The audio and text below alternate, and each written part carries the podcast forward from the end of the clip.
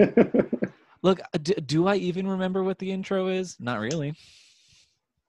I can do it. Yeah. Okay. Okay. Okay. You ready? Yeah. Yeah. Welcome back to Attack of the Queer Wolf. I'm Michael. I'm Nay. I'm Brennan. Hey. Hey. I love that we literally had a discussion right before that. Was like, what's our show opener? Who One knows? Right. sentence. It's one sentence. What, what's our What's our show? Yeah. yeah. What is our show? anything? What is anything? What is- What is anything? Um. So we're just here. Hi, listeners. Hey. If Yeah. there's any still out there. Yeah, you know. But we're here. We we decided we wanted to do an episode, and we are really happy to be back. And who knows Yeah. when we'll be back again, if ever. But we might do. we talked about this um, just to give you all a heads up. We might do this from time to time. With the three of us, still keep in touch with each other pretty regularly. Nay and I are especially very close, so we talk every day and this is how that kind of happened. Nay texted me one day and was like, "I want to do an episode." And I was like, "I kind of do too." So then we texted. again. And I was like, I'm always uh, like my Yes. my my microphone literally sits on my desk, gathering dust. And I'm like, I'm ready. and then we Um, decided that we will do these whenever we damn well feel like it. So you might Yeah. get random sporadic episode drops, and I'm really excited that we're not. We didn't tell any of you that we were dropping this episode. So, um, Yeah. Yeah. and yeah, this is this is not a relaunch of Attack of the Queer Wolf. Um, and you may have noticed a dip in audio quality because um, while we while we love Ernie, this is not a professional or official kind of thing at all. Um, think of it as more like you know when a BBC show that you love has ended and then they show up Christmas randomly. Um, it's like ab fab. yeah, exactly. This is our, our, our Valentine's Day special episode. It is. Yes. Yes. Considering that, Yeah. I, like I hate Valentine's Day. I mean, yeah, but it was it, it was just, we it was a good one to use. Yeah, it was like a good. It was a good. I uh, kind of love it. I kind of love it. I know it's corny and like made up, but everything is made up and most things suck. So Yeah, I You might as well find joy it. where you can. I should say. I should say. I don't hate it. We just don't really celebrate it. I hear you. I hear you. hmm hmm hmm Um, um shit what was i going to say? Well i mean that's actually a point. I feel like my memory is completely destroyed these days. I'm like don't ask me what day it is. Don't ask me what i did yesterday. I can't remember what yesterday was. And i can't tell if i have just already had covid and i have covid brain or if i just have stressed out pandemic brain or both. Um so i have no idea what i was going to say yeah. Well, I mean, the COVID brain thing is true because once we found out those tests were just so bad that LA County was using, yeah, they like I'm like convinced, not convinced, but I'm like maybe I had it because I remember being sick, and like it was false negatives too, right? Like it was like sixty percent of negatives Yes. were false. yes That's Oh so my God. high. That is Yes. so high. This whole thing is ridiculous. Uh, anyway, I don't know what I was gonna say either. yes, Someone's- recording live from the Someone- epicenter of the pandemic. yes, seriously. Someone said to me yesterday when I was walking Scooby, my beautiful Bubba, was like, "Are you having a good weekend?" And I'm like, "When? Ew, why are you talking Like, to me? When? When? When? What weekend? Like everything just runs together anymore." Oh yeah, no, and we- Yeah. We are literally recording this on Super Bowl Sunday, um, which is Which is awesome. I did awesome. Realize was Didn't even watch a second. until about a day and a half ago. Yeah, I didn't even watch a second of it. Yeah. No, fuck the NFL. For Yep. Sure. Agreed. Um, Yep. Fuck, I really don't. Re- I just keep constantly forgetting what I'm gonna say though. it has been months since we recorded an episode, um, and so it's just it feels like so much has happened in the world, considering that every single day a major historical event occurs. so it's like wow, so much has pa- has come to pass since we last gathered. When was our last episode? What was it? It was Uh, May twenty first, twenty twenty. We did the Baba. Wow. Okay, wow. Oh, oh wow. Okay, Wow. Brennan. I look. I, I came with the receipts because I was curious, so I wrote it down. Yeah, I should have done that. I should have done that. That's And, like, hilarious. we never talked about like i mean i kind of am like feeling like this is like a good chance to just bring up any shit we want to talk about too because we never like got to really talk to anybody about like not even what happened because we're so far removed from what happened at Cinestate. Like we had Mm. no contact with those people whatsoever. Yeah, but Um, we we didn't really officially end the show, and for that, well, I'm sorry, what everybody. yeah, and you know Um, we didn't know what was going on, and we knew we wanted to be fucking far away from that place as quickly as possible once we caught wind of everything that was going on. Um, so that's why you haven't heard from us in a really long time. Um, you know, that, and I I- I don't know if you've heard, but you know, 2020 was hard. yeah. um, and just literally trying to accomplish anything. Like I didn't watch a movie for a month, and that is not that is Brennan, not like yeah No that this was like in May. Um, so I've kind of gotten back on the horse, but just like you know the the the, the mental health, the headspace was not there for. I mean, I can only speak for myself, but you know, you know. No, I had a script due during the pandemic, during the first part of the pandemic. And I started writing it in like March. and like it was due and like I had to do it and it like looking back on it I don't remember doing half of it because I think the first half of it was in a fog. Um but trust me the movie is going to be really good because once I had once once I went back and did the rewrites and stuff, um, and I had a really good producer. Um, You you cut the subplot about the sourdough starter. um, I had a really good producer though guiding me like through the summer after that, so it turned out really amazingly. But I remember sitting down and starting it and being like, "What the fuck am I even doing? What is this?" It was hard. Wow. So Michael, you you made a movie. Yeah. wow. Like you had a movie come out while we've all been gone, Yeah, in addition to whatever else you were working on. yeah. That was like a cute pandemic treat for Oh, yes. everybody. And Yeah, it was- of, isn't it isn't it now available on VOD as of today, the 9th? As of today, February 9th, it is now available to buy on Blu-ray.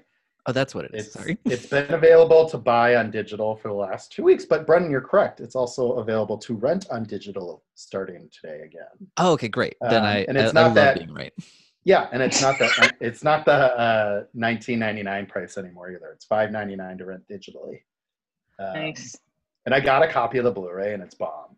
It looks fucking Okay. awesome. Yeah, it looks awesome. The extras are great. Chris does a really good commentary, director's commentary for the movie. So they're really good bonus features. And the Blu-ray is like, God, do you remember like when Blu-rays first started? They were like hella expensive. Yes. Mm. They're only like 23 bucks now. And like I know that's still like a decent amount of money for some people and for a lot of people, especially right now. But like I feel like they used to be like 50 bucks, didn't they?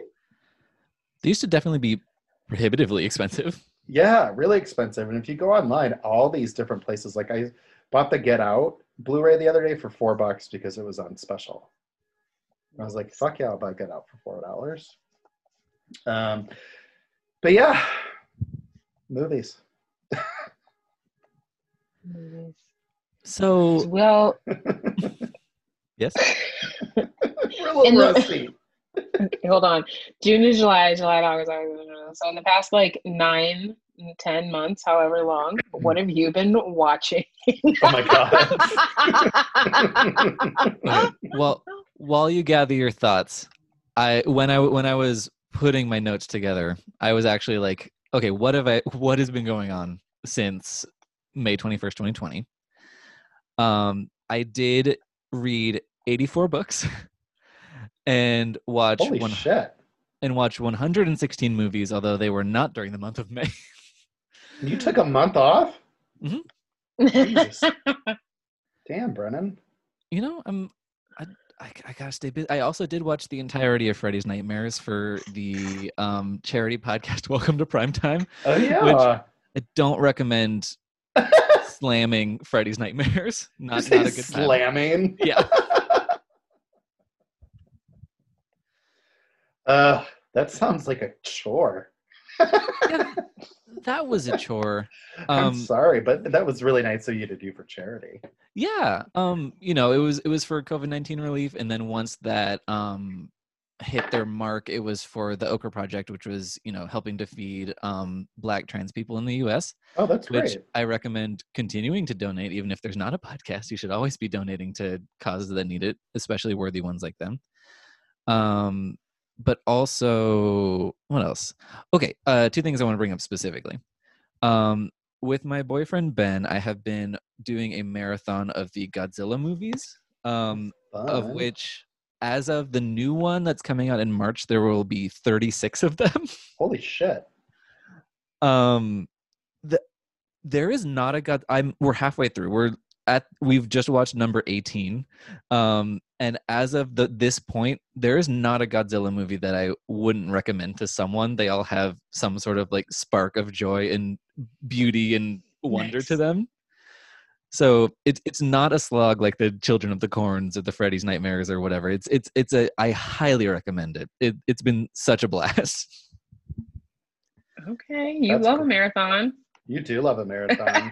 Are you watching them? Do you know a lot of those are on HBO Max? Is that um you've been Yes. watching some of them? Well, uh, a, a lot of the newer ones I think are. Um, I've been. I mean, I had the. I had the. I got the Criterion box set of the first fifteen. Oh, cool. Um, so that that covered us for a while. yeah. Um, yeah, HBO Max, I looked today, they have like 12 of them. Oh yeah, yeah. yeah. I think a lot of them Yeah. are like overlap with that box set, so I haven't Yeah. used HBO Max. You should check it out. You should check it Um, out, babe.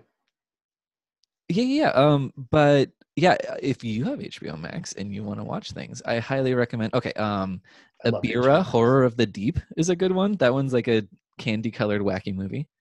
Um, and oh, we just watched the 1991 um, Godzilla versus King Ghidorah, which is uh, it, for those not in the know, King Ghidorah is a three-headed dragon Mhm. um, who is one of the coolest characters ever committed to film. It's very fun. You know, you have to be you have to be open minded for like the camp of it all, and if you have to enjoy flaws in special effects, but they get- they get less and less frequent as the time goes by too.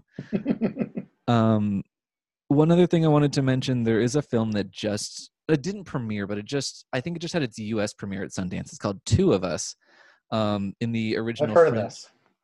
Oh yeah, it got it got nominated for a Golden Globe actually, just like a bunch of movies that totally deserve to be. Um, totally, uh, you know, whatever. Not trying to wander into that conversation, but Two of Us really does deserve to be recognized. It was really really cool. It's it's a French movie. The original title is Deux. Um, oh, sorry. accidentally hit something.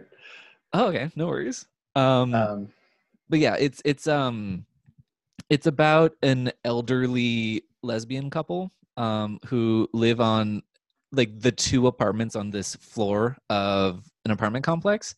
So basically they one of them is still in the closet to her family and so they pretend to have two different apartments but the door like anytime the family's not there the doors are both open and they had kind of have free access to the whole space which first of all sounds like a dream. Um but then there is a medical situation that prevents one of them from being able to see the other like without like breaking down the ruse and it could have been an extremely dire and sad french movie about sad lesbians which most french movies about lesbians are.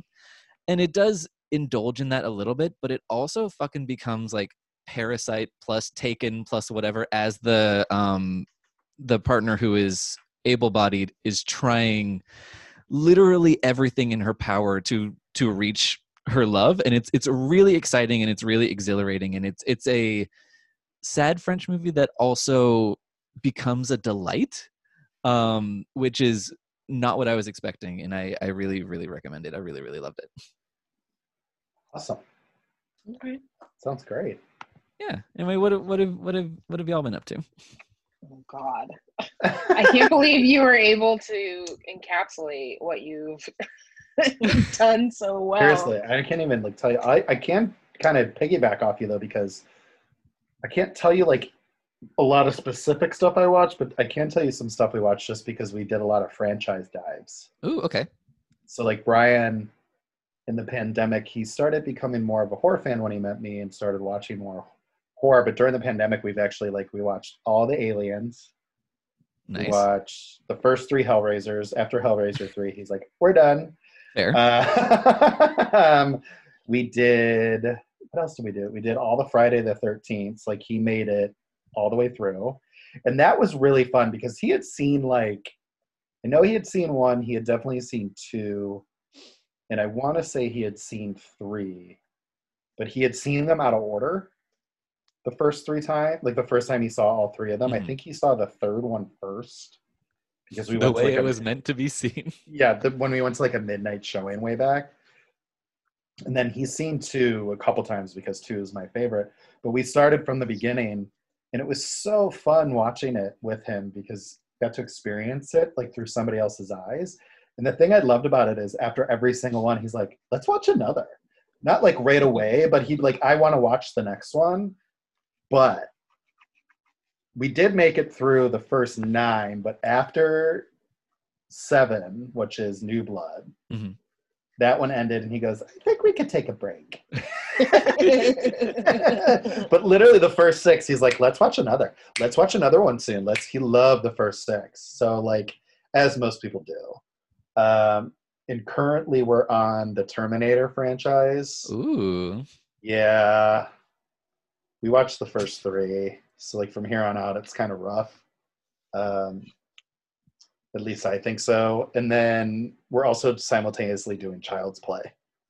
And we watched Bride of Chucky last night and he loved it, which made me so happy. Wait, he's a Fucking he's a human being with two eyes and a heart, Michael. Right, right. He actually said to me after um, Child's Play three, he said if that's the worst one, like you says it is, he goes, this series is really, really good. Because he didn't dislike three. He actually thought three was kind of enjoyable, and it's Yeah. it's true. I actually tweeted that this week that I think Child's Play is like the most consistent of the old school slasher franchises as far as quality goes. Um, yeah, absolutely. Right, right? Um, Yeah. God bless Don Mancini, Daddy Donnie. Um, um, and I think that matters is like the the fact that he shepherded the entire series, and I can't tell you how excited I am for his TV show of Chucky. Oh, Did either of you see the trailer? no. I Came out the- months ago. It, It, looked was just so a cool. teaser, right? Yeah, but it was like such a good teaser, and then the Chucky font was so great. Um, it's got a great cast. Um, so yeah, that's kind of what we've been watching. And what else have I? Oh, and then I've done a lot of like trash watching, like um, like new trash, which I've like enjoyed the fuck out of Unhinged because it was so trashy. I loved every second of it. That Russell Crowe movie where he just Oh, plays a vicious psychopath that follows a woman in her car. um, and then I watched Becky, which was so fun. Which is like, have you guys, have either of you seen Becky? No, but that's about the girl who fights Nazi Kevin James, isn't it? Nazi Kevin James, yeah. Um, he's actually quite terrifying in the movie. Um, Wow. yeah, he's actually very good as a Nazi. No. and I mean that like in not like like I'm talking not sh- shit about Kevin James, but he just actually like give gave a really scary performance. Um, but it was like a hella fun movie. Um, so I've been doing a lot of those kind of wa- that kind of watching. Like, I, I need I need cotton candy. Um, yeah, and then we. What else have we watched? Have we like a lot of just sitcoms and shit? You know, typical stuff that I always do. I'm sure. I'm sure it'll come up every three seconds if you've been watching, you know, Married with Children or something. I have. Yep. um, and then we've also we've seen a little movie called Freaky like six times. I've I've never heard of it. Why don't you tell me about it a little bit? Where, oh, where can I find it online, Michael? you can find it everywhere. Um, yeah. So, what about you, Nay? Oh my god, I'm trying to remember. I I definitely have. I don't know why, but I have gone through all ten seasons of The Walking Dead twice now. wow. in the pandemic, I don't. I don't know. I just like put it on in the background, screaming, you know, comforting me from the other room. Does it get better? You know, the first time I tried to watch the show, there's like a point where um like a certain person dies and I just didn't want to watch it anymore. But then when I came back to it, I was able to stick with it. But I needed a lot of time to digest that one death because it was it was awful. It really I hear that from a lot of people that that was a stopping point for them. I feel like I know which one you're Or- talking about, but it was after it, I had stopped like mid midway through season six. Mm, I okay, can't yeah, take this anymore. yeah, Um, but it, people have said that this last season is like really good. yeah. I think it's as so like good. creatively. Yes. So I've watched that twice. I've watched The Handmaid's Tale. Grey's Anatomy. I was actually watching The Handmaid's Handmaid's Tale, like around the capital insurrection times. So that was really Oh. interesting. Um, yes, that also happened since we've all met. There was an attempted coup. the Jesus American fucking government. Christ. Um. uh. Yeah, uh okay. So I think Sorry, I just thought of Lauren Boebert's face. You're stupid. Fucking that fucking asshole. oh, fucking hate her face. Do you know her husband like fucking whipped his dick out at a bowling alley to like 15 year old girls? Did she like saw him do it and like did nothing about it? She just stood there and watched. Yeah, now she's in the member. She's a member of the House of Representatives. Just so you're, if you if you weren't aware. Wow. Mm-hmm. Well, she Yeah. fits in. Yeah, there. trash. bitch. Um. oh So god, yeah. So You've only picking things that are hideously reflective of the way that Yes. history is. yes, I I've noticed that. I was like really obsessed with my first round of The Walking Dead back in like the March, April, May part of the pandemic because it felt very apocalyptic to me back then. I, uh, I didn't have a car at the time. I was only leaving the house like every few weeks to go to the grocery store with one of my roommates. And it was still back in the time where traffic had actually kind of slowed down in Los Angeles. And everything was still very unknown. Like we we were just learning about how COVID spread and like Mhm. didn't know if it was surface contamination yet. So like I, you know, you're like leaving once a month and then bringing your groceries home and bleaching them. It felt very, Felt really like- weird. yeah. And I feel like I did a lot of emergency prepping in the early stages of the pandemic as You should well. have seen my fucking cabinet. I had so Yeah. many canned goods. yeah, they you made it know? sound like there was gonna be like a food shortage and shit. Like, yeah, Nay, I remember you specifically texting me being like, "Are we gonna run out of vegetables?" yeah. I was like, is this a silly question? But No, because they made it sound like the farms were all gonna like, like fall apart. Yeah. I was like, is there going to be a disruption in the food like supply line? Like, I don't know what's going on. um, so yeah, I, I was enjoying watching things a slightly reflective of current events. Um, Like Grey's but I also like Grey's right. But I also noticed that anytime I uh, go, start to watch something and it's between like 3 and 5 a.m. for me to begin the thing, it always has Elisabeth Moss in it. I don't know. I don't know what it is, but every time when I'm just like, oh, should I start something? No, crazy bitch, it's three in the morning. But then I do it anyway.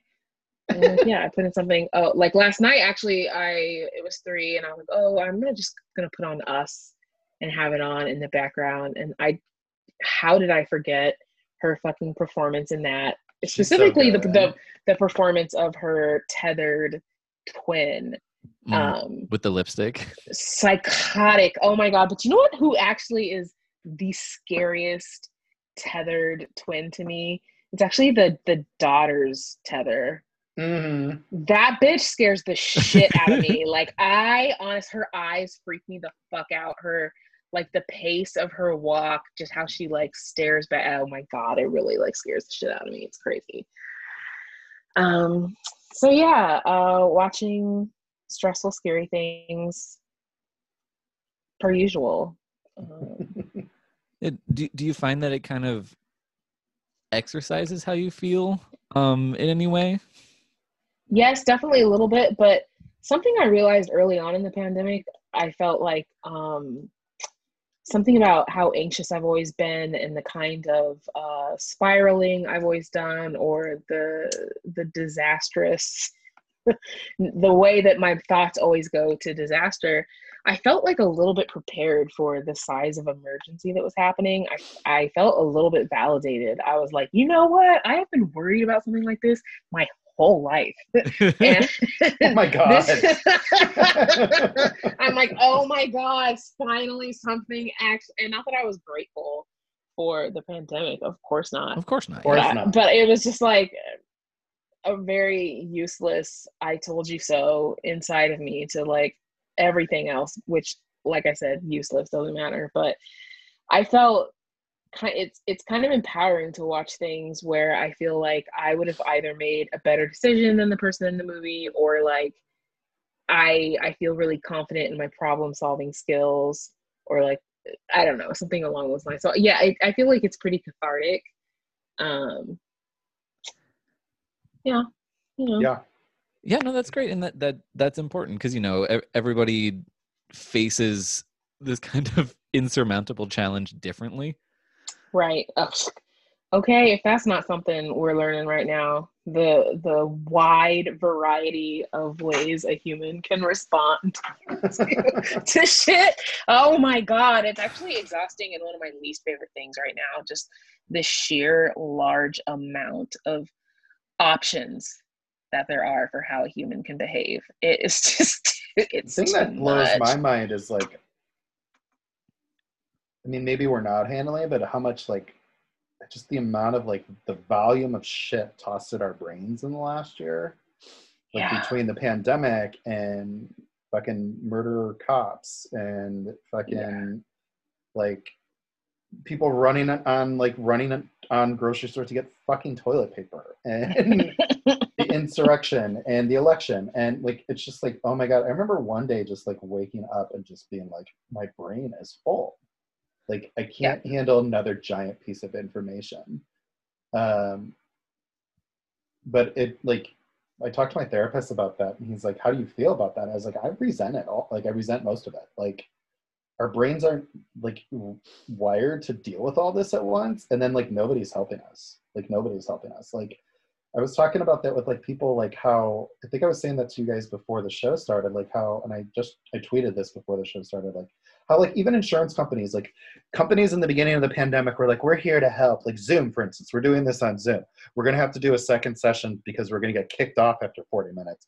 we're like in the beginning they're like unlimited Zoom so you can connect with your family and friends. And then one day they just like, you know what, fuck you like we know this shit ain't over, and we know that you're still sitting in your living room, but we're done giving you this. Or like how insurance companies are like, here's 50 bucks off your insurance because we know your car's sitting on Havenhurst Drive for 10 months in a row and you're not driving it. But one day they woke up and they're just like, we want it all, man. like this month you're paying in full. And like you see businesses, like I know friends of mine who work for major corporations. They don't get their cell phone bills paid for. Um, they don't get, you know what I mean? Like they don't get like, eh, there's just, I don't know. There's just like people. It gets just wild to me how like everything that runs this country just decided like this is what we're doing now, and everyone just has to deal with it. Like, um.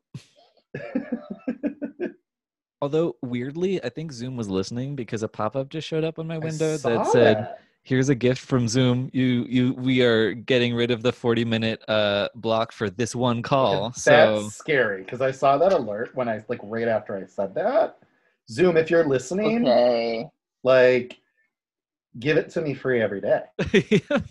Give it to brennan free every day. Give it to nay free every day we have loyal listeners and we could kill you i'm kidding um, um no but yeah you're you're right weird it, by the way. I'm sorry. I'm like not over that. That pop up. That's literally like now you have unlimited minutes. Like what the fuck? I want a million re- dollars. Where's the alert? That reminds zone? me actually, I did watch Host finally. Oh, what did you ah, think? What'd you think? Um, I mean, I feel like it took me so long because I just wasn't interested in like COVID being part of something I was watching. Mhm. even though I can't stop thinking about COVID while I'm watching things. Like when people are sitting close together or they like walk into a restaurant, I'm thinking about it. But yeah, I so it took me a while to watch it. It, it definitely like I I definitely understand why it's scary and how it's scary, and I really it was very easy for me to keep watching it. Okay, that's um, good. Yeah. Yeah, I think that's a a mental space that you know you can occupy one day and then not the next day. yeah. um because like i mean the same thing like you're applying that that lens to everything you're watching like i watched um the kristen stewart charlie's angels movie and she keeps touching her face in that role and i was like oh no no no no no um, and i'm i'm now watching season two of zoey's extraordinary playlist which was recorded or which was filmed during the pandemic. So i'm like eagle eye like counting how many background extras there are and trying to figure out like how they did it. Like you're never not thinking about it. So when when the property's actually engaging with it directly it's it's it's odd. Well, you know, like it's weird, not weird that you bring that up, but like, so as, as the whole entire world knows at this point that I'm an avid Scream fan, and they shot Scream during COVID, the new Scream. So I'm like curious to like, it's, I don't know, I'm curious to see like that movie especially, but other stuff Mhm. like films that have been shot during this, like to see if it affects my viewing of it. Because like knowing Scream was shot during COVID, I hope I'm not like distracted by the thought of being like they shot this during COVID. You know what I mean? Like, does that make sense? Like, I don't know how to put it verbally, but like, it's wild to me. But I know people that were on that movie, and they just like they like at least Scream, and like I know several other film people who had movies made during lockdown, and like they were like the safest places in the world to be, is what it sounded like to me.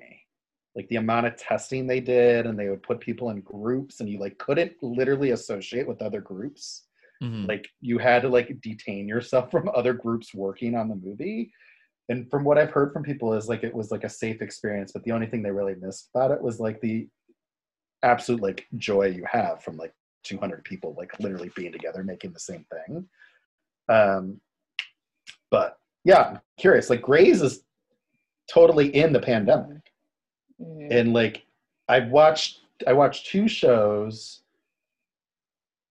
that are dealing with the pandemic. One I can't even watch anymore because it's all about the pandemic, and I'm just like, this is a sitcom. First of all, like you're just bumming me the hell out. And then, but Grey's, it's, for some reason, I find it comforting. Hmm. And like, I actually haven't seen Host yet because I've been afraid to see it because of the Zoom aspect, not because of the scares, but like I literally hate Zoom so much. like that I've, I've had a hard time like getting myself to watch the movie because I want to give that movie the absolute attention it deserves because I've heard nothing but amazing things about it. Um, but I don't know, Grey's for some reason with the COVID, I'm like, this is like a warm blanket, and I think it's because they said it six months in the past, right? Like it's at the beginning of COVID, so we're watching them learn about things we do know the answers to now. But I think it's Mm. also like, Nay, are you caught up? No. You're not caught up. Well, like at least once an episode, someone has like a giant, fucking awesome, pissed off monologue about the state of America via COVID. And it's just Nice. so cathartic to hear like Maggie talk about like how COVID is affecting her community more than Amelia's white girl community. And it's Mhm. just so cathartic to see that on like a mainstream television show that's being seen by like 15 million people. And like, and I'm talking like monologues, not like this is bad. It's like fuck this. And like it's just I don't know, it's comforting. But then I watch like other shows and they're dealing with COVID and like they have a mask on in a scene and then they take it off. But they don't take it off for any other reason than to just take it off and to talk to people. And I'm like, are we wearing the masks or not? Like, make a decision here. Like, Yeah. like, from yeah. I, I've I've never watched Superstore, but from the um, promos that I've been seeing, it seems super inconsistent, and it does alarm me. that wasn't the show I was referencing, but the this mine is the Conners. I watch the Conners still, and like they're dealing with the pandemic, and they do the same thing. Like they'll be in a scene where they have their masks on, and then they just take them off, and it's like the rem- I don't know if they're like reminding people to wear their masks, but then it's not on the rest of the scene. Just- don't You know, pe- people be like that though. That's You'll be like, true. Why are you taking that off? I have seen people take off their mask to sneeze. Yeah, which is which is stupid. I'm like, this is exactly why you need the mask, Mm. not to take it off. To they're like, I don't want to have that closed in with me. Yeah, that's the point. I don't want it around me either. right. No, I can't.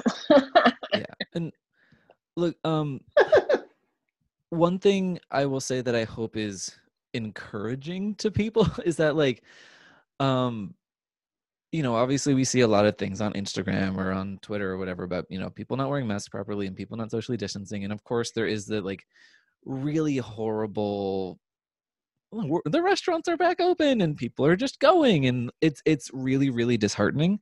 Um but i do um i work in a retail setting which let me tell you it's been weird I'm sure. um but i would say that you know although it seems like you're being constantly bombarded with people improperly using their mask or just making really objectively stupid decisions um what i've seen in my day to day is 96% of the people like actually doing things right and that's good. and following the rules and this was not the case in may when Hmm. we reopened but by this point people generally know what they're doing uh, have accepted the responsibility and the people that aren't doing it well tend to not react poorly when you tell them to do it better um and that's the that's the experience that i've had um and it I am frequently torn between lots of huge emotions while at work in this environment. oh, I'm sure. Um, but s- sometimes it's this kind of like overwhelming, like nice feeling of that generally everyone I see around me is taking responsibility for each other. And I do feel connected in that way of like, holy shit, like we're doing this, it's happening. That's Um, good. and then sometimes i feel the exact opposite but um it's you know we're we're all doing it. We're all trying to exist in this world and i think for the most part we're accomplishing it. And that look there- I walk my dog, and half the time the people I walk past aren't wearing a mask. look outdoors So, outdoors is fucking wild west it's a free for all like don't Yeah. don't don't even worry okay. about Oh, it that's what you're talking about inside. I am talking about indoor That's good. situations outdoors people haven't figured their shit out i'm not i'm No. never never feeling that And I had to Um, stop saying stuff to people I see outside not wearing them because the last two times I said something, I might have gone a little cray cray. Granted, the last time was on the day of the coup. I literally had been watching the coup play out on TV for like three hours, and I walked Scooby, and I saw this couple with their dog. First of all, the dog wasn't leashed, and it started like running after Scooby, which pissed me off to begin with. And then Miss Lady not wearing. They had masks, but they were both under their fucking chins. oh great And like I'm just I like that makes me more upset than like people not even having one for some reason. Maybe it's because it's two feet away from their freaking mouth. But I said something. The woman actually said, "I'm really sorry," because like the dog was running after my dog. And I was like, "Yeah, you know, I don't know if I'm like more annoyed with the fact that your dog isn't on leash or that neither of you have masks on." That's all I said. And she go, her reply is, "Are you fucking kidding me?" And I was like, "No, bitch, I'm not fucking kidding." She's like, I'm talking to him. I'm like, yeah, you can do it through a mask. People are fucking dying because of you. Um, so I went full nuts on this woman, and I think I just like, just like saw too many Karens in like a short amount of time leading up to this woman. Um, but I think her reaction was bullshit yeah because like, oh and or like, not wearing a mask. Like, put a mask on. or the people who are like well i just took my mask off because i'm talking on the phone and it's like you know how you can hear me right now It's Right. because it's not blocking your the noise but anyway Also, no one needs to talk on the phone. No one does. Like we've learned that. That fair. Nothing needs to happen on the phone. Everything can be an email. So like, um, I don't know. I just can't stand when someone's like, "I'm like, can you put your mask on?" They're like, are you fucking kidding? I'm like, no, I'm not. also, like, are you really getting mad at me? like, there's a pandemic going on. Anyway, happiness. Yeah. And you know it there there are all all types of people out there in the world and i okay uh, have either of you seen the movie support the girls Is that with Regina Hall? yes I hear it's wonderful. oh yeah no it, it it's terrific i highly recommend it um but it opens on a scene of regina hall who is the manager of this hooters style restaurant um in this movie Mhm. just sitting in her car crying on her steering wheel and like that is me every morning i'm not like you know i'm not gonna God, Brennan. lie about it but there are um gen sometimes the general feeling is that things are kind of happening in a way that people are trying to take care of each other and that is nice to see and that's not always the situation as evidenced by you know michael's story but like a lot of people are doing the work and a lot of people are trying and i want to say you know kudos to all of you. Please keep doing it. You know it's it's really really hard. And i you know the only way to get through this is together. Okay, you know what, Brennan? That I, I that is slightly encouraging because I could feel the complete opposite. I think no one is doing anything, and that um, everything sucks, and that nothing is going well, and actually, that the worst part of all of this is that we have to do it together. Yeah, I feel like someone tweeted something like that. Like, when people say like we we're in this together, they're like, yeah, bitch, that's why this is so bad. it it, it is like both can be true yeah. because there are people who are doing it right and there are people who are doing it wrong like there's the good and the Mm. bad i would say that n- not an overwhelming majority but uh you know an over 50% majority of people are on the right side of doing things. Um and i wish that the people on the wrong side of doing things there was a much smaller proportion. Um and i don't know i'm I, i'm not trying to be posy in any way about this because it's all shitty and terrible. Um but i i i don't know. I just want to bring up the the fact that like there are people who are doing it and there are more of them than there are the people who aren't. And whether or not that is something you can look on as a good thing is you know completely relative but i'm i'm glad that people are trying in general um because it is true. Like we're it, it, it is a thing we're all in this together but also we're all stuck in this together and my personal safety depends on other people a lot more than i'd rather uh-huh. be the case and Yeah. i'm i'm glad that more of those people are trying than not yeah. um anyway Well, I feel like that is the perfect segue for us to actually introduce the movie that we did watch for this episode. And what I'm going to do is I'm actually going to read my shady summary for the movie before I say what the movie is, ooh because I feel like the things we were just discussing really kind of um, mirrors my shady summary. And so I'm going to say that this particular film for today, hold on, let me see, where did I write this down? Because, you know, no memory. Okay, here we go. Uh, negligent leadership results in death of essential workers.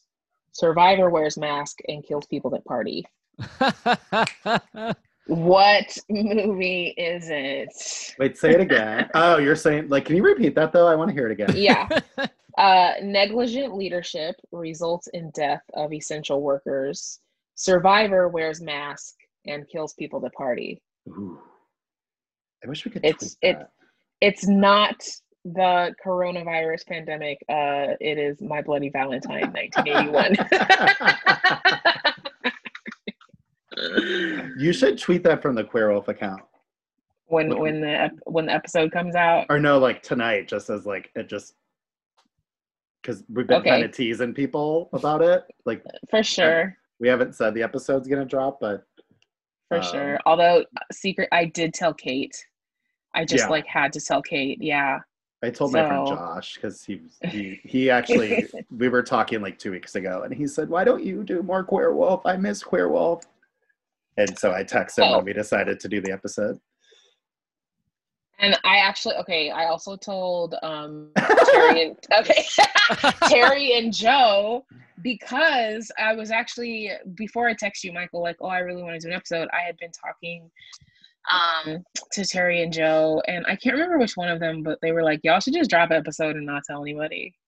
And I was like, oh, that's really cute. I think that's really that. cute. Yeah, that would be really fun because then there's no expectations, and it's my perf. It's like my ideal situation to create in because it's like we do it when we feel like it. We just kind of mm-hmm. went rogue, and um, yeah. No okay, yeah, no pressure. So no pressure. Um, my bloody Valentine. Do either of you two have a shady summary for um, my bloody Valentine? Yeah, I'll go with mine because I'm not that proud of it. So I just want to let's shoot it out into the world and get get it out. Um, a romance between Hollis and his walrus mustache is rudely interrupted by a gross love triangle and a killer mine. Hollis. Okay, yes, that was amazing. Actually. Um, thank you. yes. So I have one, and it mine is it's got all the hallmarks of a Friday the Thirteenth except it's not American, it's not on Friday the 13th, and it doesn't star teenagers.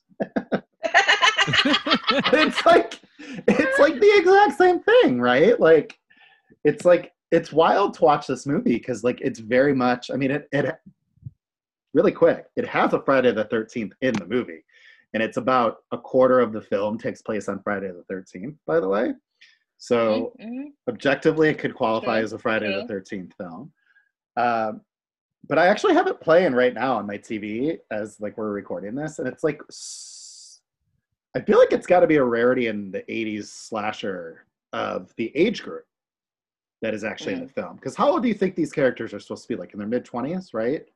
Or do yeah, you think they're supposed to be just out of high school? And it's like a yeah. coal mining town, so everyone literally graduates and goes and works at the mine, or do you, but they all look like they're about thirty-five. But then again, it was the eighties. Also, you know, that's a really good question because as soon as there's talk of like having a dance, I'm like, oh, these people are in high school.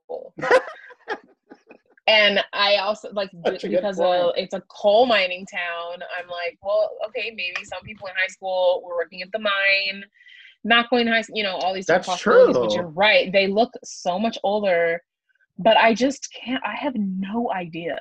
Well, one of the characters is it is it um are their names the same as in the remake? Tom and Axel? Is it Tom and Axel and uh, Sarah? Uh, TJ. Right? TJ. TJ was gone for a few years, right? He he he went to the West Coast to try to make it as a. Um, Also, which did West you Coast... see Lou Dobbs trying to say that city in Mexico? That yes, was going around. That. I loved it. It was like city in Mexico. I have not seen that. I'll check it out. Racist piece of shit. Um, anyway, but, go ahead, Brennan. But yeah, it, it's unclear what West Coast TJ went to or why. It's like, did he go to Vancouver? Did he go to LA? Did he go to the, the west of France? Who knows? For some Nobody, reason, I told myself it was port like in Oregon. I don't know why. Um, he started a, a tiny coffee company. yeah, started a dot com. Um, but I, I've always assumed they're supposed to be in their twenties, which is yeah, that makes sense. Well, either way, they're not in school. Yeah. Um, or doing like a teenage thing, like at camp or anything like that. So I think it's a pretty rare, right? Don't you think in the '80s, kind of a rare package of people in one of these films. Although I guess like Halloween 2 is all adults, but like you still have your main character as a high school student. Um, I don't know. I really like this movie. Oh yeah, it's really fun. Um. Well, okay. Well, when's when around the table? When's the first time you watched this movie? Like, how how long has this movie been in your life? Oh, I only watched it uh, a couple years ago. Um, um, I. What about you, B? Um, oh god, uh, it was one of the earlier slashers that I watched, so probably like, probably like a decade ago at this point. Okay, I think for me it was like probably in college because I I remember like Scream was my gateway, and then I know I definitely like the first thing I did was consume Halloween, Nightmare, and Friday, those series, mm-hmm. and Leatherface. But I feel like I remember after I because I watched them all in a row. Like I'd like I'd watch Halloween. I watched the whole Halloween series in a row. when I did Friday the 13th, I remember really loving those and trying to find any Paramount slasher film I could get my hands on. So I think this was one of the first after the the the, the three or four main franchises. Uh, so I'd say about 20 years. Yeah. So, um, well, okay. So, Nay, you've seen it most recently. Um, Yes. how did it, like, watching it, like, in in the modern times that we live in? Like, how did it treat you the first time, and did that change at all? Uh, no, I I really liked it because it always reminds me of this old boss I had when I used to work at Sunglass Hut in the mall because she was from a nearby town that had a mine and her husband worked in the mine, but she also had two boyfriends who were brothers, but the brothers didn't know that she was dating um both of them. And so it just like brought back some hilarious memory. I feel like I felt always felt like I don't know. I could just imagine her living there. and like, I don't know. I it just it, it it it's always felt good to watch. I feel like the I've probably only seen it I guess now like four or five times. Uh, no, not even five. I would say three or four. But um, yeah, I liked it the first time I watched it, and I definitely uh, wished I had seen it much earlier. it definitely has that um like i'm looking at it right now i'm actually it's at the climax it's just playing silently above me and like they it, i just happen to look there's like the sheriff and like the mayor and the kids and all this stuff and it's like really authentic Yeah, the, like a, like it feels like a small town the characters feel like they actually live there like it's it's no one mocking small towns either if that makes sense like i feel like Mhm. what uh, that poor woman that dies in the laundry um Oh my what is her Madam name Like, I- Mabel. Yeah. Mabel. the best way i could describe it is like i don't get this a lot in modern films i think and i don't know if it's because like this is you know this was made when i was like one so essentially before i was born but i find a lot of these older films i describe it as like it feels like these people didn't know they were making a movie. And i mean that in like a very complimentary way like they feel real they feel more real to me than modern films in a way and maybe it's just because i know the process and everything's a spectacle and you can see that you know there's there's not a thanos in life but um but i get the i love the authenticity of this movie is where like these people feel like small town folks and it's but it's not people making fun of what small town folks may look and sound like. Yeah and you know that's the that's the striking thing about this movie is that um it's the verisimilitude of like they actually filmed in a mining town literally in a mine Yeah. um the the reason that the the mine shots are so moodily lit is because they couldn't have brighter lights because they might cause explosions. My gosh. Um what a So- dangerous shoot. Yeah it, it's it's the magic of that real location and it it it it allows for a lot of things that might seem cliche or silly in other movies too like the idea that you know um this valentine's dance is such a big deal. It's like well of course it would be. You're in a town called valentine bluff so it's kind of like your your cutesy little town thing. And also there's nothing else going on. Of course. Like it makes sense why this would be such an important thing that you would you know ditch your minor buddies to to a, a cave in um to go to this dance. They're running through the mine right now, and like Brennan, as soon as you said that, I was like, "Holy shit, that's like an amazing shot!" Mhm. And like, it was literally of them walking backwards. The killer's chasing them. We see his back, and we see them walking backwards, and you see all the way down this tunnel. I looked up Trace right when you said that, and like, you can't buy that. You can't buy that look at all. Like, you shoot that on a set, it's not the same. You know, like, um, even like I hate to bring up Freaky here and there because I mean I Bring don't, but like even when we were shooting that, like we used Chris used practical locations. I'd say ninety percent of the shoot.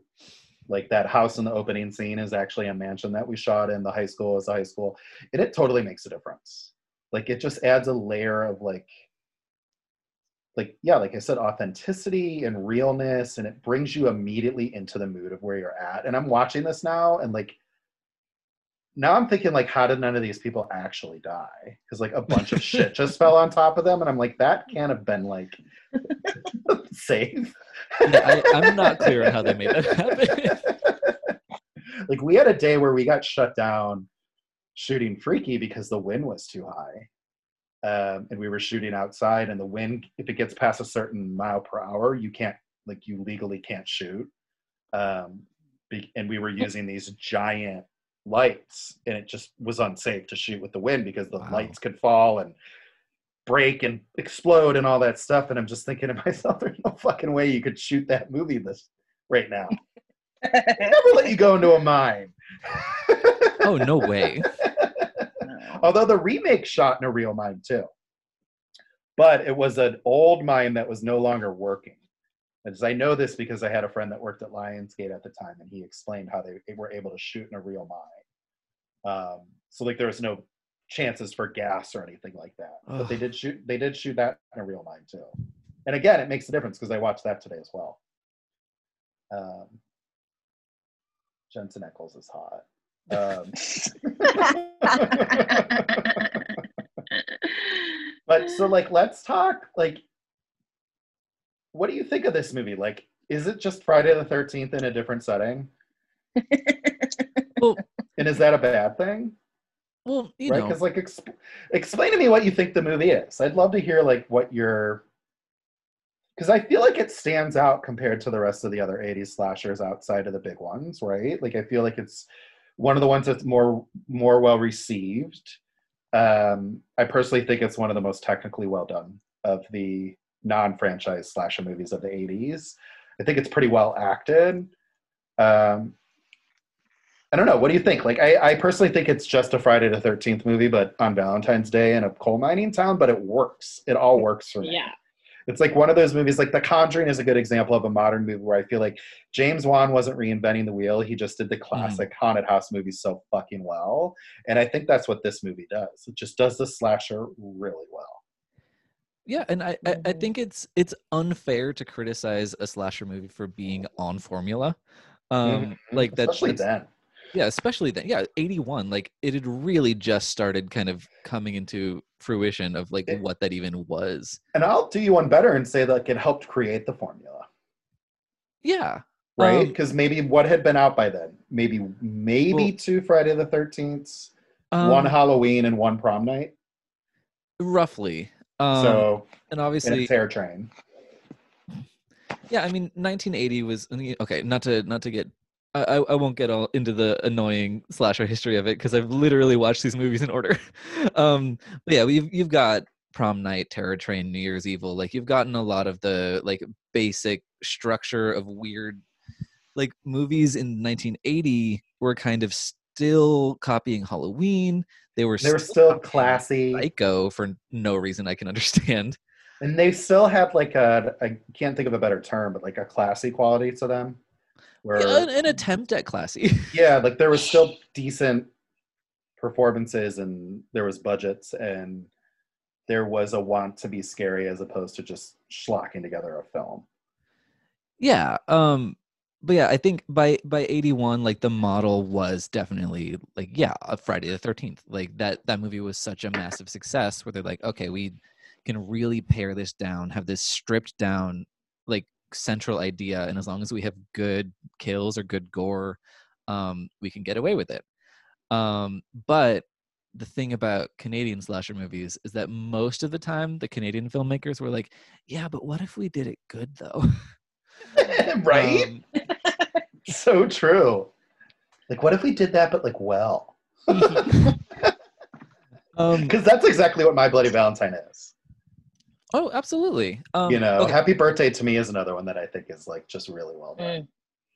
yeah, such a blast. Again, Canada, they Yep. really know what they're doing, except for Mhm. Paul Lynch, who made Prom Night and Humongous, which are two of the worst Canadian slasher movies. Well, can we talk about that really quick? Sure. Prom night. Yeah. Of course. Do we think? Because I'm a huge person. I'm a huge person. I've said this You are several times. That I've said this several times that Harry Warden deserved like six films. Like I think there should be seven My Bloody Valentines and not just one. Mhm. and I mean, I know financially it performed less than Paramount was hoping off off of Friday the Thirteenth Part One and Two, but is it well known? Like, do you think it's got a huge following, or is it a cult following? And do you think like because people talk about prom night? I personally think that's only because Jamie Lee Curtis is in it. Like, I definitely think My Bloody Valentine's a better movie. Um, but I feel like it isn't remembered as by as many people as it should be.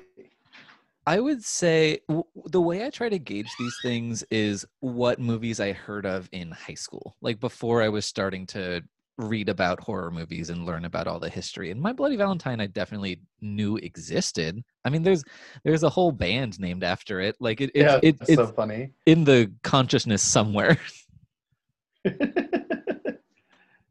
so, what do you think My Bloody Valentine's IMDb score is? Because I'm looking at it right now. what is it? Do you want to venture a guess? No, I want you to tell me. It's a 6.3, which is really good. For a slasher, for a slash- definitely. For a slasher movie, it's really good. Terror Train's got a 5.9. yeah, it's probably about right. That's about right. Um, let's see what the fog has. I'm like now I'm obsessed with this. 6.8. Um, let's see what the Hmm. remake has. I'm so obsessed with this. 5.4. That seems low for the remake. Anyway, Um, um, yeah, what what you said about that it deserved a franchise, like I definitely think, yeah, the kind of like minor pickaxe killer, that setting definitely deserves more exploration. Um, I think, I mean, th- this movie does not set itself up particularly well for a sequel, following the twist um, that Harry Warden is not the killer and that it's rather the right. dorky love triangle Axel guy. Mhm. Um, but Friday the Thirteenth survived as a huge franchise, just despite Jason literally being dead from frame one of the movie. so um, they could have made it work. yeah, they could have definitely made it work. Um, they could have been. Oh, never mind. Harry Warden's here. There you go. Here's eighteen. Yeah, Right. here's the ghost of Harry Warden. Um, I'll, Uh, I'll- I'll team- always know we did last summer style. Team Axel or Team TJ? Oh, ugh. why would you ask? Um, that's a hard question. I mean, Can I be neither? Okay, Ma- Mary, Barry, fuck. Axel, TJ, Harry Warden. My God, I've never heard of it. Mary Barry, fuck. Um, I love that. I always heard fuck Mary kill. Um, okay, say it again. Mary Barry, fuck. Mary, yeah, Mary, Barry, fuck, Axel, TJ, Harry Warden. Okay, and Mary TJ. I'd fuck course, Harry yeah. Ward. I'd fuck Harry Ward. And, yes. and I'd yes. bury Axel. Yes, I 100% agree. Yes. oh, I'm really conflicted because I hate TJ. Um, Well, yeah. I mean, yeah, of course. Um, but he's got the soft butch vibes that I want. Um, Okay, okay. so I think I'd fuck TJ and his increasingly plunging necklines on all of his shirts. That's hot. Um, yes. I think marry Harry Warden because he's good at planning. He's got a lot of follow through. we all agree. You'd marry Harry. Yeah, you're- I think you're so. bang- Yeah, I, TJ? Harry's the hottest in the movie. And you know he he's a survivor. He's Yeah. a survivor. he does what he needs get- to do. Um, and I guess that means kill Axel. Although I guess like on the on the teams aspect, if I had to pick, I'd say I'm Team Axel because TJ oh, is Wow. well. TJ's really he just barges right on in and he's like, "Yeah, I ditched this girl Sarah to move to the west coast of wherever, and I came back, so I deserve to have her and take her from you." And first of all, it's not how relationships work. You can't decide who someone is going to be with. That's why they righted the ship with Tom in the remake. He, I, didn't I see- he wasn't really trying to get Sarah back. which is Mm. good. Yeah. Um, yeah, and I, I do appreciate that this movie it, it does hint at a TJ Sarah kind of romantic pairing at the end, but it doesn't fully commit to it, and I'm really grateful Mm. for that. Yeah. Um, because TJ really is possessive and presumptuous. In the part where um he's like it, it's trying to be playful where he takes her out to that beautiful like cape That- like Isn't on it that point. gorgeous? it's gorgeous Gorgeous. The part where she's like i don't want to get in the car aren't you going to tell me where we're going and he like shoves her in i'm like that's not- yeah. yeah. that's not cute Yeah, they yeah, spent like 45 minutes. ass. Yeah, they spent 45 minutes tossing her ass tossing her ass around like she's Raggedy Ann. It's just like that's the one big thing I took away from it because I watched it last Valentine's Day. I watch it every Valentine's Day, Mhm. and I know. I feel like that was the first movie we did.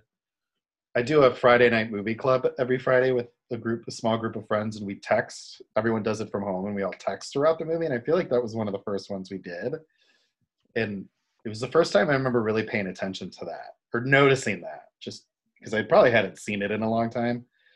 Um, but I remember being like, God, they're both treating her like shit, like Team Sarah Solo. Like, Yeah. Yes. you know, run away with your friend in the red dress. There's Leslie vibes there. Yes. Right? And she's cute. Yes. What is her so name? cute. Um, I forget Hollis's girl. I always get Ooh. bummed out when she dies. That Yeah. Oh, that yes. Mm. Yeah, her and Hollis are very, very pure and sweet. Mm. Um, Um, I have a note here that I must have written down at some point watching this, and all it says is mining dirt needs to chill. And that's because sometimes, you know, I glance at some of these miners and I'm like uh, constantly reminding myself it's not blackface. I'm like, these actors are not they're not in blackface. This is yeah, so I was like mining dirt needs to chill. Like, Kinda a dope. little please overzealous makeup person. yes, toe the fucking line, makeup artist. Be How about when they, careful. How about like when they're showering and like they're all showering under like raindrops?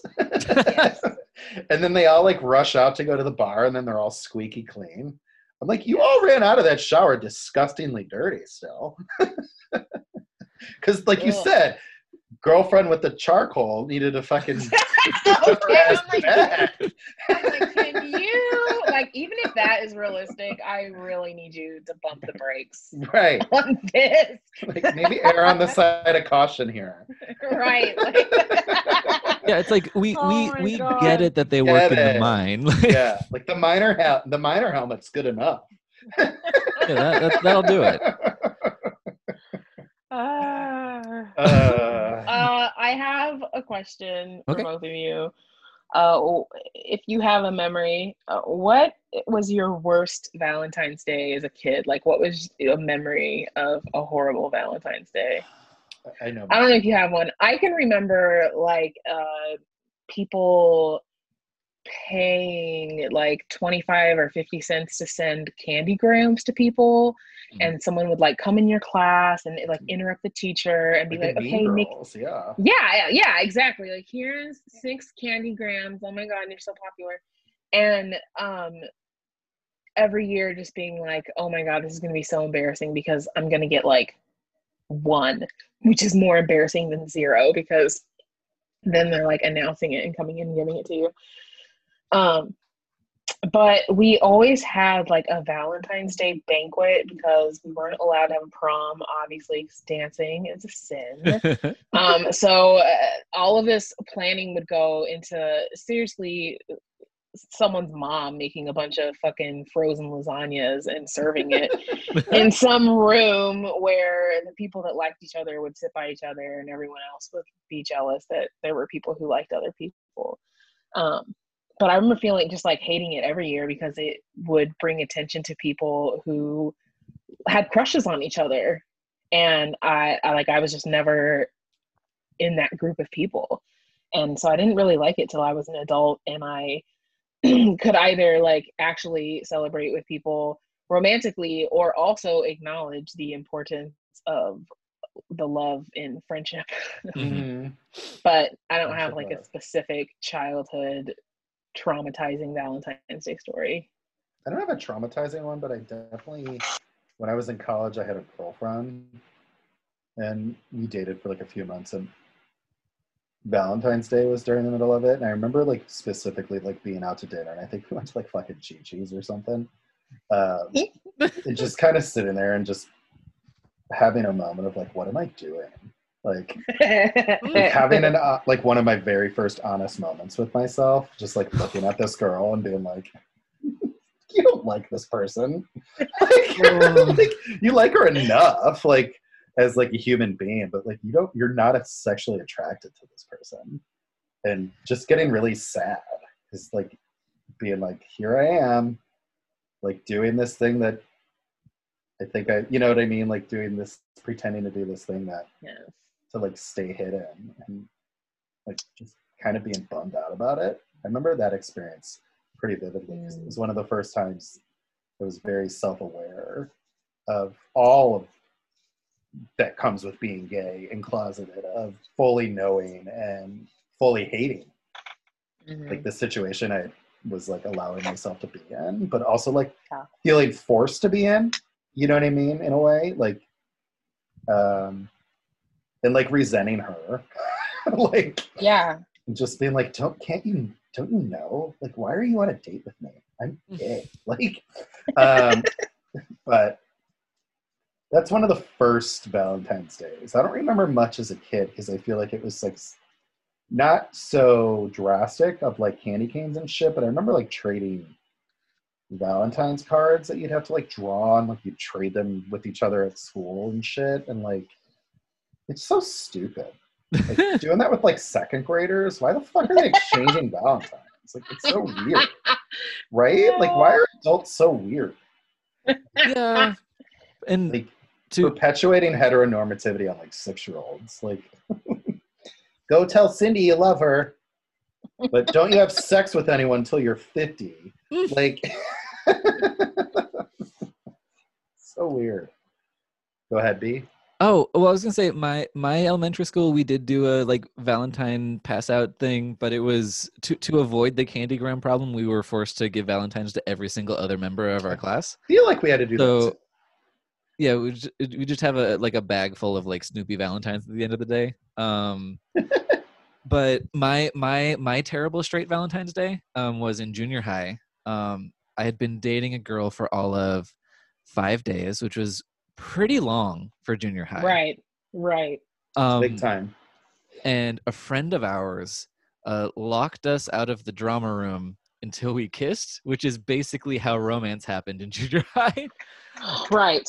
Um, and so I was like, all right, um, because I was like kind of excited because I was like, I don't think I'd ever even attempted to kiss anyone before, so I was like, all right, let's try this, let's see what's up.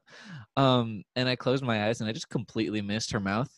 Um, I don't know where I made contact. I was too nervous and my eyes were too closed, but I am very clear that it was not the proper um, application of my mouth. Um, and then the next day she broke up with me. Um, And- literally in in a, in a doorway. Like it was also In the a door to the doorway? drama room. It was also the door to the drama room. She was like she had two friends flanking her um like as backup um and she was like we can't be together anymore and i was like fine and i just closed the door in her face um which was a very satisfying dramatic moment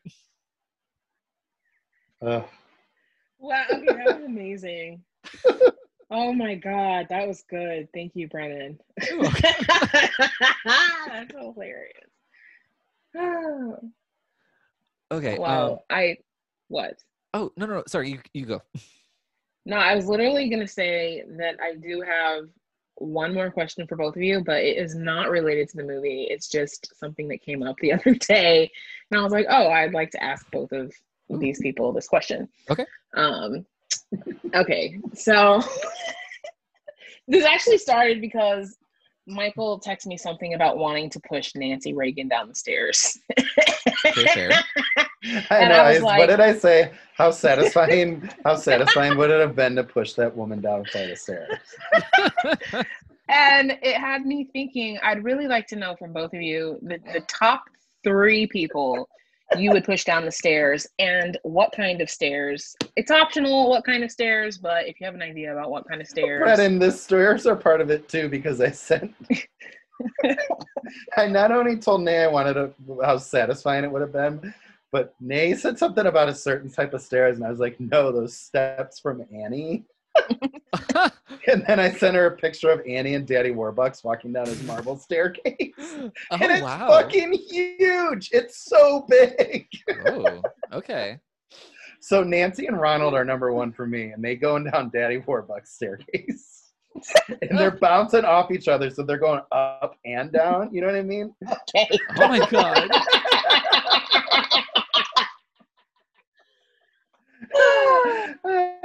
me. Um, so those those count as one because evil's evil only counts as one. They're both. Evil. Okay, well, Uh, Ronald Reagan is also one of mine. Uh, So we have crossover. let me see. Oh, I can give mine while you think. Yeah. Uh, Yeah. So Ronald Reagan, I'll, I'll, I'll definitely want to push him down several flights of stairs.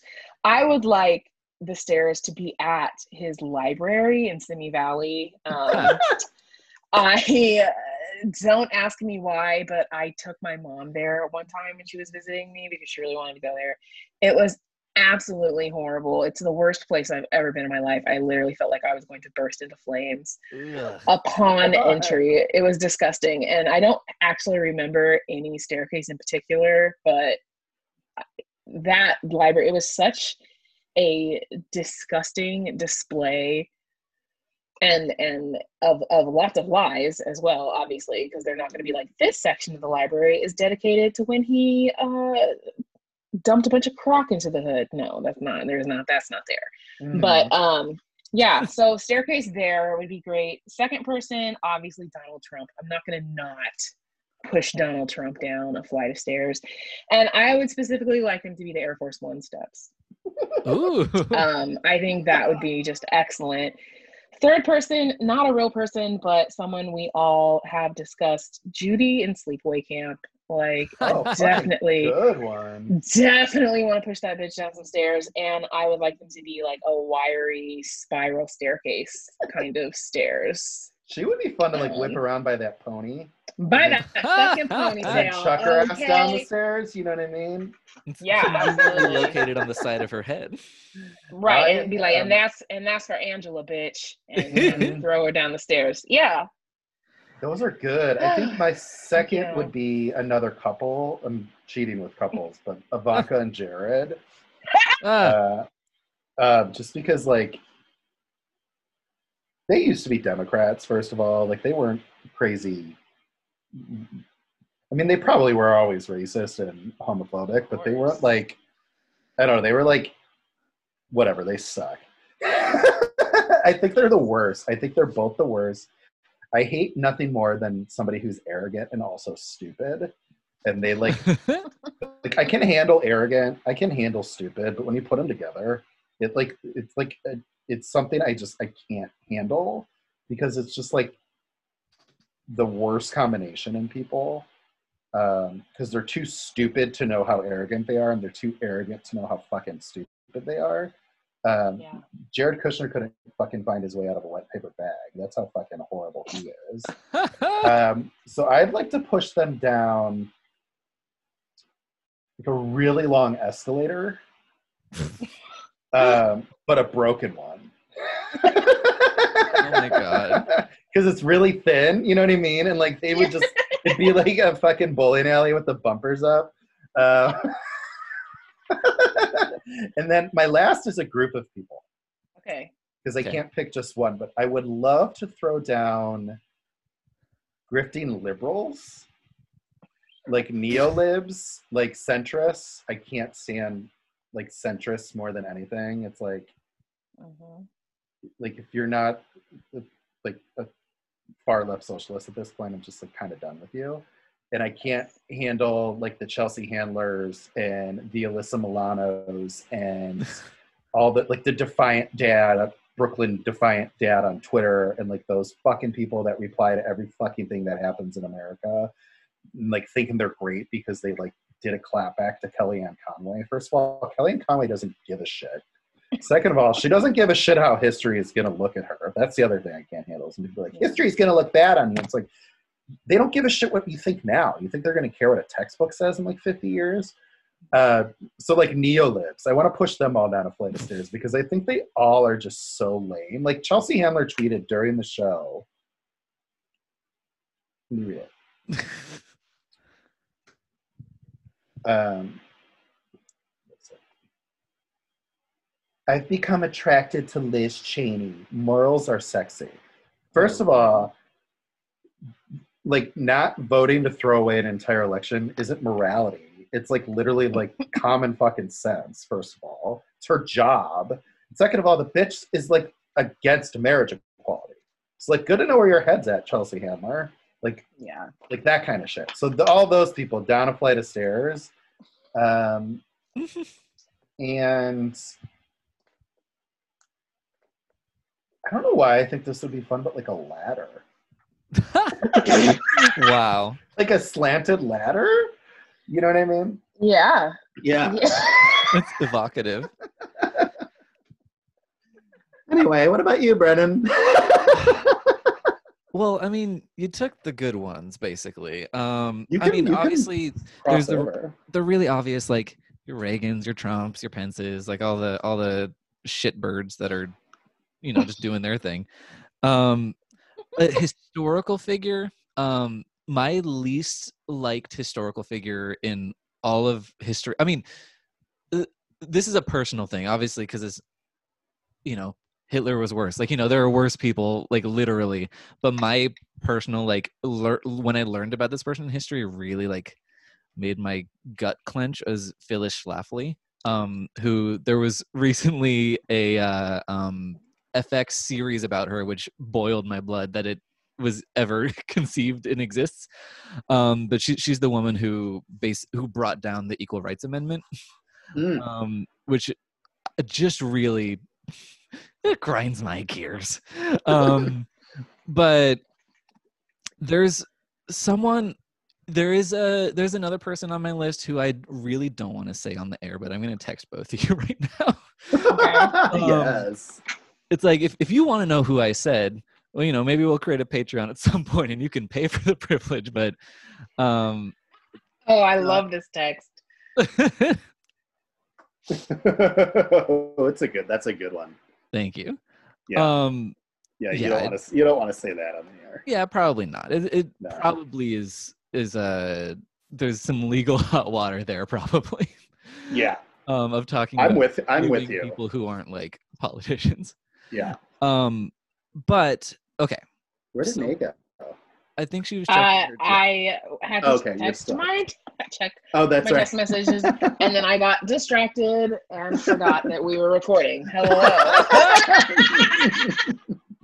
Okay but okay about my bloody valentine i think it is a a little bit of a gross thing to apply any sort of like queer lens to axel and tj because they're both pretty horrible human beings.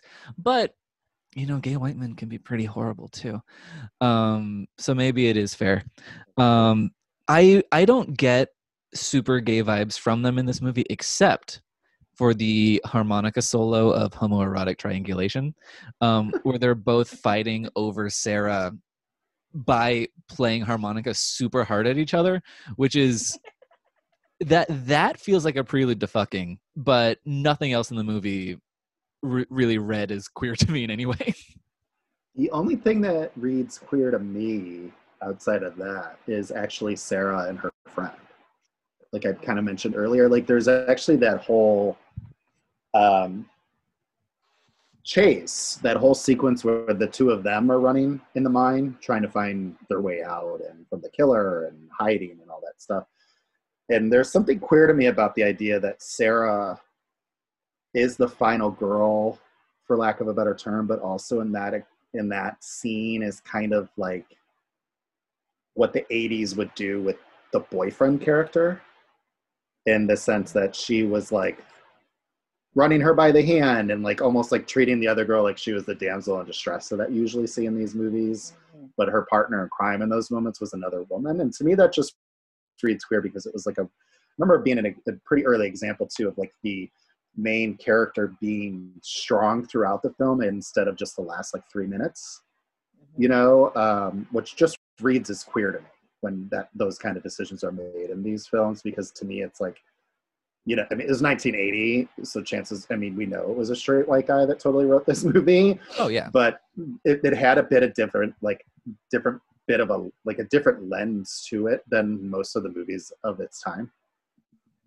Um so i'm gonna give that a queer read just because um that's what i don't know it just read a little queer to me and it was just like oh this is such a different moment. And that's what a queer writer or a female writer would do. Um so What about when is it the sheriff in the beginning that he's like, "I'm gonna turn you two boys upside down"? Oh yeah, that's gay. I was like, well, "What does that mean?" That Yeah. Gay. That's gay. well, it seems like there's like a lot of the like senior characters for like the sheriff, the mayor, Ma- Miss Mabel. Like they're all kind of confirmed single people, right? like, are all the town Mabel elders homosexuals? Right, Madam Mabel in her laundromat. Just imagine her sure. all My- my leather under laundrette. her. Like, just she's wearing leather gear under that like smock. She got a dungeon under the laundromat. Ooh. Uh, but are they? Are, they're all single. Like the No, I think one of them's married because doesn't he say like, "Yeah, I'm gonna eat this box of chocolate because the missus has me on a diet or something." I oh, don't know. Right. I don't. Yeah, my- I don't know. His missus who lives in Canada. I mean, literally. right. who lives in the U.S. Yeah. Um. Oh, I have a question. Have, oh, sorry. Yes. Um. Have either of you seen the extended gore footage from No. this movie? no, I have not. Um. Ooh, you're you're missing out. Okay, so this is I available just on bought this. the. I just bought the 40th anniversary Blu-ray. I wonder if it's on there. I don't know. Um, but it, it's available on the. It's literally called the special edition. There's a DVD and a Blu-ray of it. Um, Okay. and it is. There's also the the extended footage is in like a clip package on YouTube. If you just look up, you know Oh, okay. that. But look, I like my My Bloody Valentine. Like I like my dates, uncut Canadian. um, so Oh my god. Go be. j- j- you know, uh, it, it was perfect for a joke. I'm I'm open to everyone. You know, like Mhm, that's. mhm. Um, but um, I do think that that extended gore footage improves the movie by at least half a star for me. It's really, really gross. It's really, really good. It's very visceral and intense. Like um, oh, I love that. so the Okay. The the kind of crazy Ralph character, the bartender who tells the Harry Warden story when Yes. when he dies. Um, I love the yes. I love those kind of scenes in these movies.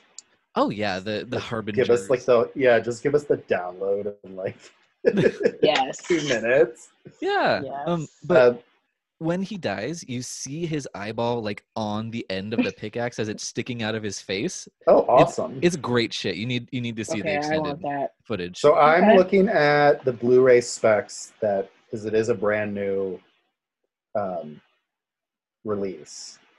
And is it Shout Factory? The cover is like I think I think they did it. look how beautiful that cover is. Ooh. Wow. It's backwards, but um, um, but this comes out on Tuesday, the same day as Freaky is available on Blu-ray, and it has a section called "Holes in the Heart" of look at the difference between the theatrical version and the uncut, uncut version. So I, I think I'm going to get a little doc, okay, cool. a little Thank documentary you. to view it. Yeah, and Nay, you have a Blu-ray player, you can borrow it.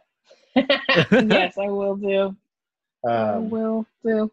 Nay finally has a Blu-ray player and was like showing me her stack of Blu-rays that she hasn't been able to watch. I'm so excited. Yes, I'm so excited too.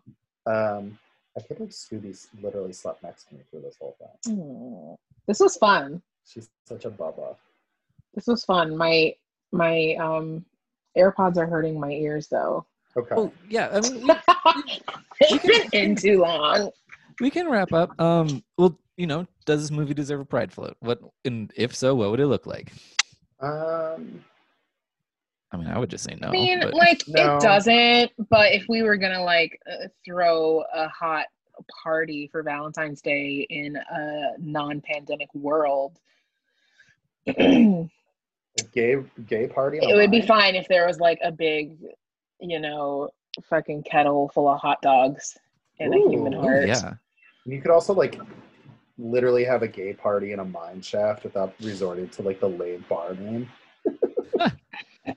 And um, there's also, I mean, the the the unnamed blonde woman at the beginning. Um, we could Yes, all get hot. little like temporary tattoos of that heart tattoo she has on one of her boobs. Yes. Is it bad that I think that that that scene and that kill are like sexy? N- Oh, uh, the way no, the I- way she fondles his nozzle. Yes, and like even the way that her tattoo like bulges out without being pierced is like amazing. It's amazing. And I think gas mask sex is inspired for right now. Oh Yes. Yeah. Yeah. I where do we get them? You know? Um, but I also think like we could give. Yeah, I'm, I'm a firm believer. Not maybe not a parade, but I love the idea of like taking ownership in anything anymore. So like if we like it, then we can make it gay. yeah, we'll throw a party. We'll give it a party. Yeah. Yeah, it's, it's a it is camp in a way. Yes. So like that would definitely Def. play it like if not give it a party, it would definitely be playing at a party at Pride on the TVs in the room. Um, plus that Harry Warden song at the end is gay. The ballad. Harry of Warden. Oh my god, the song and just his name. It's I feel so like Harry good. Warden would like you could find seven or eight Harry Wardens at precinct night in prison. Oh yeah. It seems like a John. it seems like a John Waters character name, which in and of itself just makes it super queer. Um, but this was so much fun. it was fun. Yeah. yeah um yeah thank thanks to everybody all the all the listeners for you know holding out and again we're not we're not we're not like coming back weekly but we're we're gonna try to to do it when we can and when when it feels right and Yeah. um yeah. I hope you're all doing well out there Maybe we'll do just holiday themes. Makes, right. it makes it easy to pick a movie. Right. Uh, um, um, and where where can everybody find everybody out on the internet and is there any any specific stuff you've been that you want to point people to that they might not have heard of in the last six months that we weren't on the air um, well, I'm on Twitter at Michael Kenken. I'm on Instagram at Michael TJ Kennedy. That account is basically my dog. Um, and then um, Freaky is on digital and Blu-ray. Please watch. And then I am very excited. Can't formally announce, but my next movie starts shooting April, Ooh. and it's another slasher movie. boop boop. So, Amazing. yep. Uh, you can find me on Instagram and Twitter at Blakk Cupcake, B L A K K Cupcake. Um, and I can't really say anything yet, but I think I have cool stuff coming up. Cool. Yeah. Love cool stuff. I, I like say that every time I'm recording something. Um, so I'm just gonna keep saying it. So You're getting really close on the one thing. yeah, it's true. Yeah. it's true. Um, and you can find me on Twitter at It's Raining Brens. You can find me on Instagram at The Burning Clem. Um, I also I do have a monthly horror podcast going on over on alternateending.com. Oh, It cool. is um it is on their Patreon, but our first episode, which is on the Rocky Horror Picture Show, that is free and available for everyone. And I am gonna be doing probably bi-weekly shows for them about any genre like starting in this month Oh, theoretically. cool. Um, so take a look at that. I, I do that show with a, uh Wisconsin-based film critic Tim Brayton, who is like my film reviewing role model, idol person. It's been very exciting to do that. That's great. Cool. Um, All right. Yeah. Okay. We, It we did it. Bye. y'all. Yeah.